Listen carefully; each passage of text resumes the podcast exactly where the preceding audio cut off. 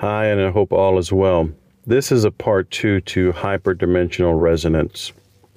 And in that podcast, I um, try to describe uh, just speculation, hypothesis that um, synchronicity is because of the basis of hyperdimensional resonance. Richard C. Hoagland, it's a quote, and uh, and I was building off of that.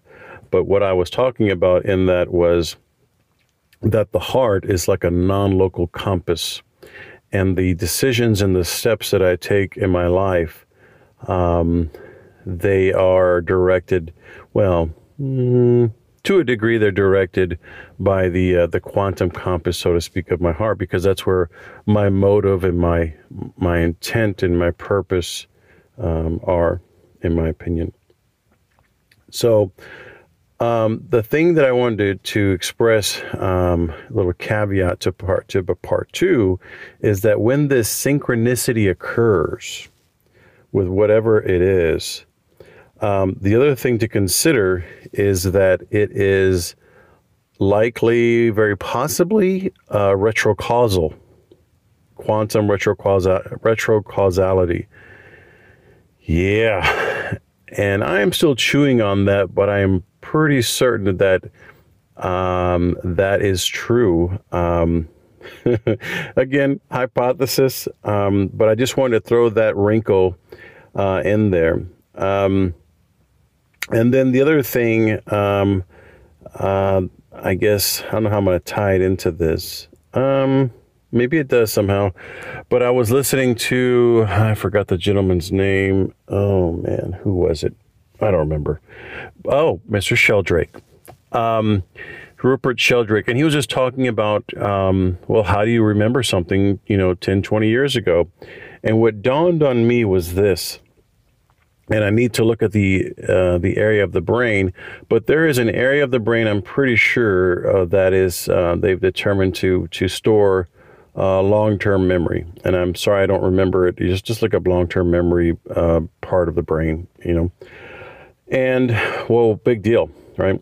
Well. Um, the question is, is how in the world do I remember something from 20 years ago? that maybe and maybe I was living a thousand, two thousand miles away. Maybe I was living across the, the other side of the planet, right? How in the world can I get that recall? Uh, how does that happen? And as I've talked about many times, uh, the OR Orca model from um, and Penrose, you know, it talks about the microtubules and um, um, that's where quantum uh, resonance can occur and stuff like that. And so we get our um, our information uh, from the field through the tubules, right? The, the zero point field, the vacuum, the pleroma, uh, chi, whatever you want to call it. Um, okay, so um, well, great. So how do I remember 20, 20 years ago, 2,000 miles away? I think this I think there ha- so I also made a post that says that in order to think a thought, I must bend space and time. Well, it ties into a paper that Resonance.is made, Mr. Haramein, and then it correlates also to, of course, uh, and Penrose's or, or ORC model. Essentially, you uh, when a, when time and space is folded, there is a wormhole created, right?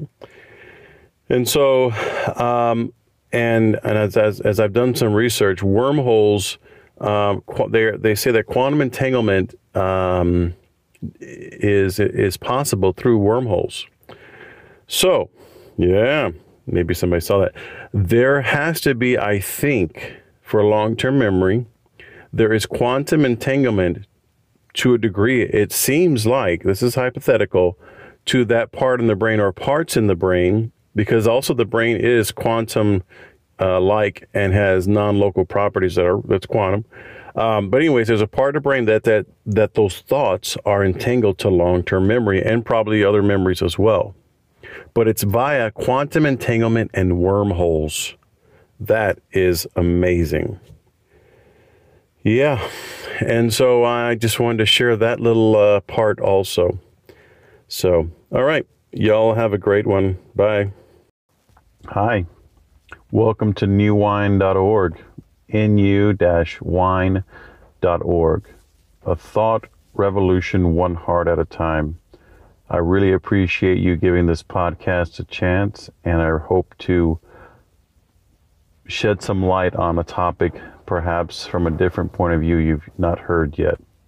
I'd love to know your thoughts. Enjoy.